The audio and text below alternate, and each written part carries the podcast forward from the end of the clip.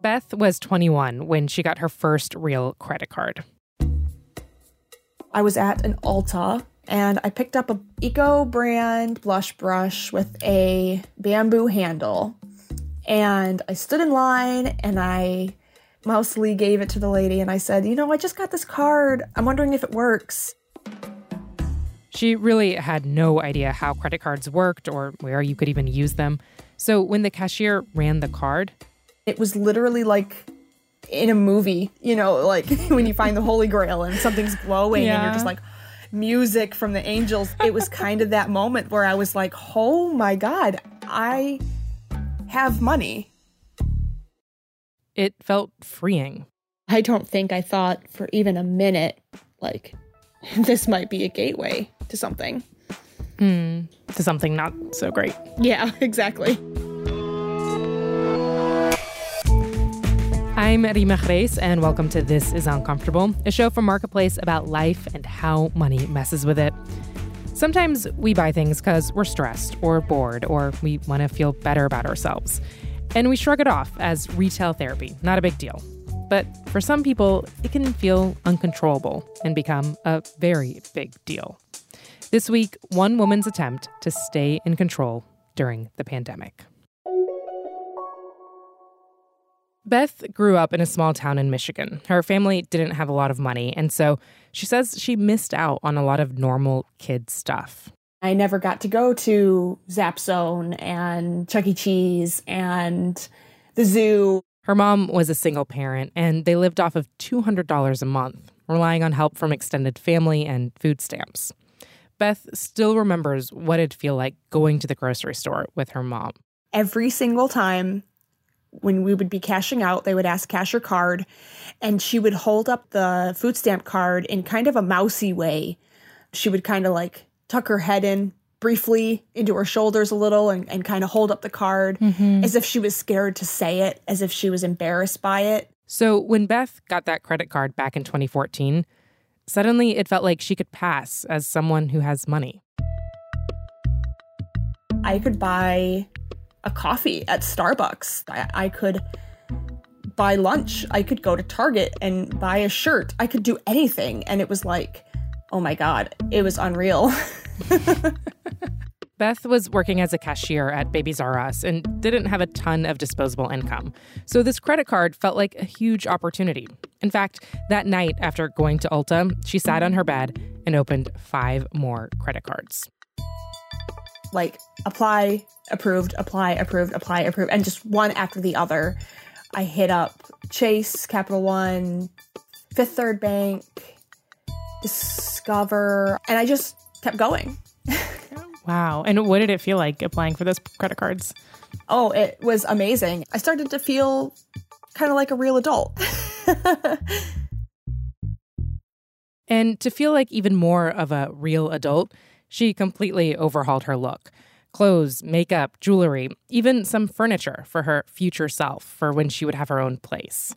And her friends, her family, they were noticing. I get hung up on that feeling of like, um, not superiority, def- not superiority over them, yeah. but almost like superiority over myself of like, oh, I have all these things and people are envious and this is what you've always wanted. You've always been envious of other people.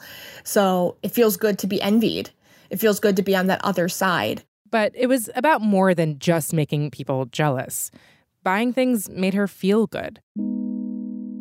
From that point on, every time something went wrong, like a bad grade on a math test or a nasty breakup, she'd get caught in these mental loops. Definitely a feeling of, of failure.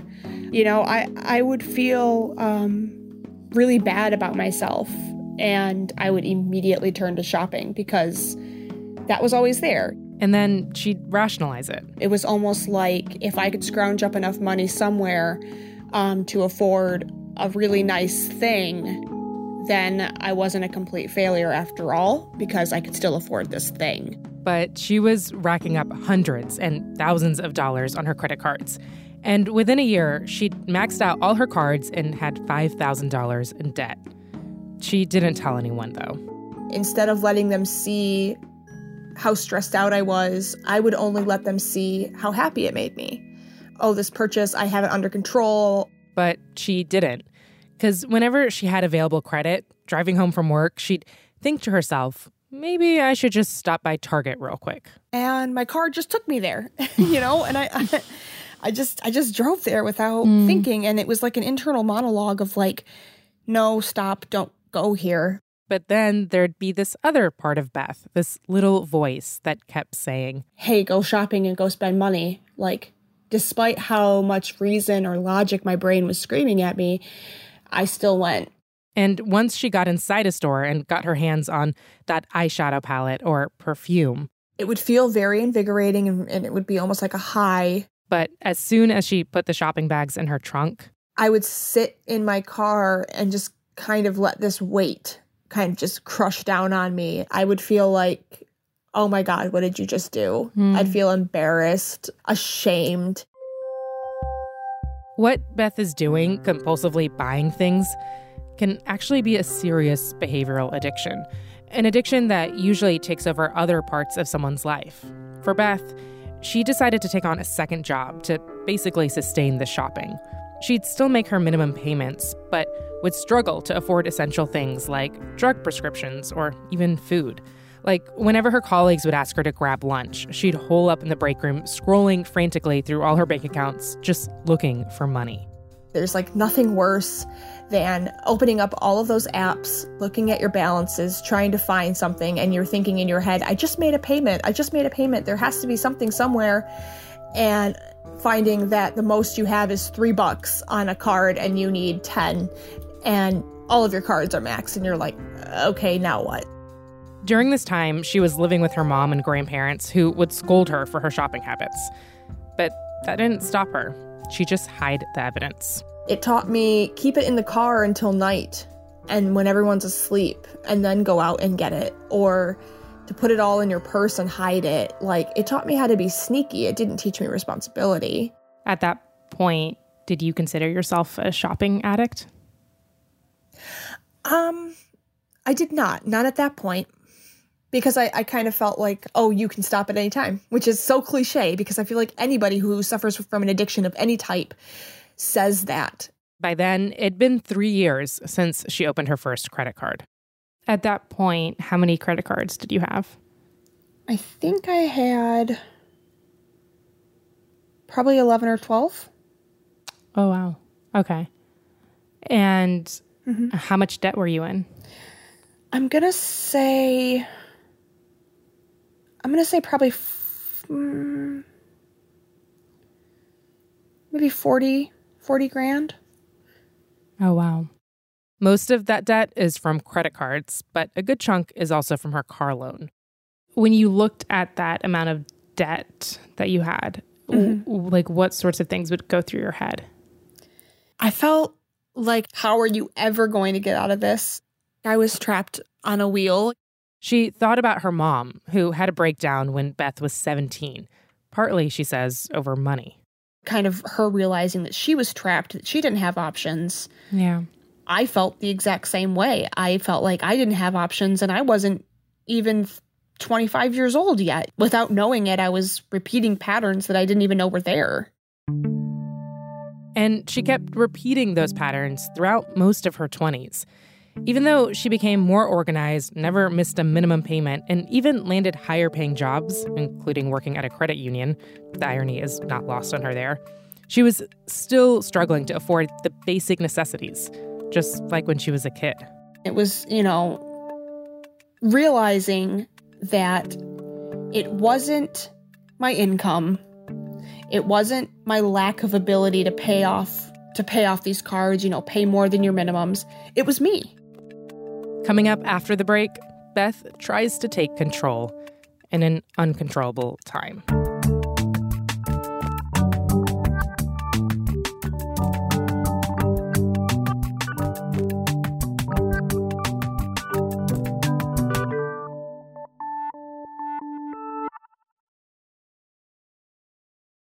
Beth has been dealing with an overwhelming amount of debt now for about six years. At the height of it, she had 16 credit cards and was nearly $60,000 in debt. And up until recently, she thought it might always be like this. But then the pandemic happened. Usually, Beth would shop on her way home from work, maybe after feeling exhausted from a long day. And just wanting a little pick me up before I go home and have to cook dinner and clean and do this whole thing all over again. But now, like nearly everyone else, she's stuck at home, which means she's not spending $40 a week on gas or making trips to the mall. And that was sort of what made me feel like, oh, I can start actually paying off some debt it felt like the universe was telling me, okay, now's your chance. Do mm. it hmm. now, or you'll never have this chance again. So she took that gas and shopping money and decided to put it towards her Home Depot credit card. And lo and behold, I was like, oh my God, I have one paid off. And then her credit union waived all their payments for the next two months, saving her about $1,000. So she put that toward her cards. Then the stimulus check came through, and I was able to throw that on a card. And I'm just watching these balances go down, go down, go down. And um, my total debt go down, go down, go down. And she says she wasn't tempted to shop online. Like, there were times she'd peruse, but it didn't give her the same kind of high. I would go online and just kind of add things to the cart and then yeah. close the app and that would like satiate my need for it. Instead, she's been putting as much money as she can towards her debt. And when I started to watch those balances go down, it became a new addiction. Would you have been in a position where you could have paid it off had COVID not happened? No. I almost feel bad and mm. like disgusted with myself because it's benefiting me because I know how devastating this is for so many people that I'm like, ugh, how am I doing better than I was before?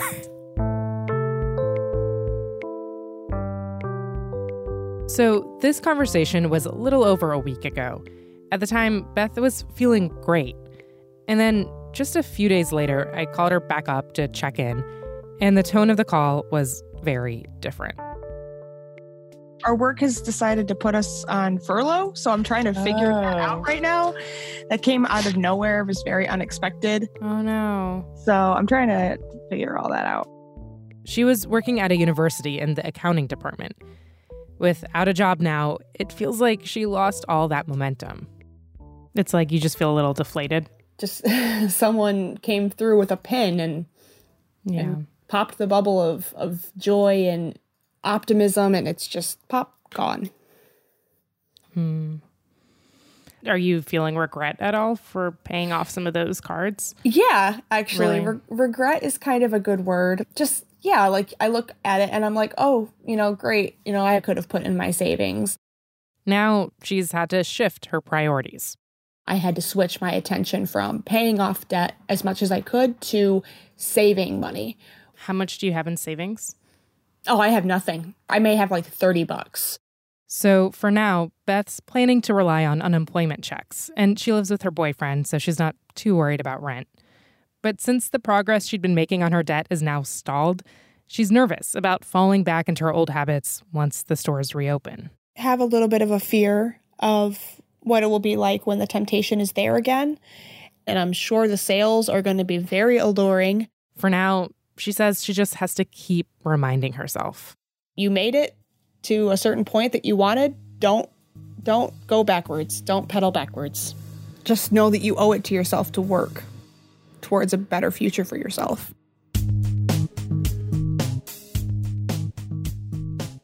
Even though Beth hit a major roadblock with her furlough, she says it still surprises her just how much the pandemic shifted her shopping habits. But really, the outbreak is forcing all of us to change our spending. Like if you've lost your job, maybe your retirement savings are now going towards rent, or your nest egg is being used to cover bills. And then there are the smaller day to day purchases people are making just to feel better. Like the other week, I impulsively bought a $20 magnetic dartboard, because why not? And then I tried to get these art supplies, but they were on back order, which is the case for a lot of things right now there were these two categories of things that I thought were really funny that were selling out, which was these fancy heritage beans from Rancho Gordo Beans in California and heirloom seeds uh, from this farm called Baker Creek. That's Kyle Chayka. He is a reporter who recently wrote about consumer habits during the pandemic for Vox. And these are kind of like niche aspirational food products. And they were totally sold out. Like these places had to shut down their their websites because they were getting so many orders.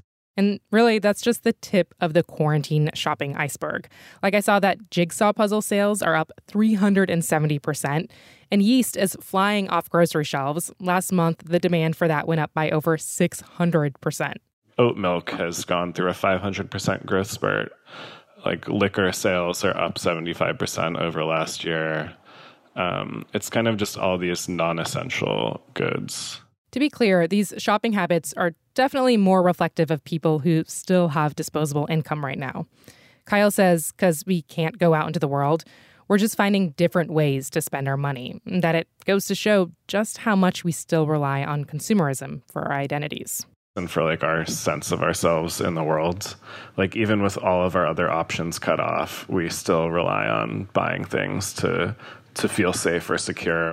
Or, you know, to show off we're not consuming in public in the same way but with instagram or other forms of social media there's still this way of like projecting a class image through what you consume. You want to demonstrate that you can like still have a nice life or like that your taste level is still as high as it was. But beyond our materialistic tendencies kyle says there's something a little deeper happening. One expert told him these purchasing patterns it really comes down to our intrinsic need for control. You know there's so little you can control. Like you can't you can't control what's going on in the outside world but you can exercise your judgment between like one pantry shelf and another or one TV and another. So even if it's not like fulfilling a, a desperate need of yours it's like it is making you feel more secure in your space and he says it's our attempt at regaining some normalcy when things feel anything but that. And now I'm really curious to hear from you all. How have your spending habits changed during this outbreak? Whether you have a job or are currently unemployed, how have your financial priorities shifted? You can email us, as always, at uncomfortable at marketplace.org. All right, that's all for this week's show. But before I go, I just want to quickly share some exciting news. We were just nominated for a Webby Award for Best Business Podcast, and it's actually listeners like you all who decided the winner. So if you like what we do and you want to support us and see us win, please go and vote for us. We'd really appreciate it. You can find the link for that in the show notes. Okay, this is Uncomfortable is me, Reema Khrais, Megan Dietrich, Haley Hirschman, Peter Balonon Rosen, Daisy Palacios, and Eliza Mills. Our intern is Daniel Martinez. Tony Wagner is our digital producer. Daniel Ramirez is our audio engineer.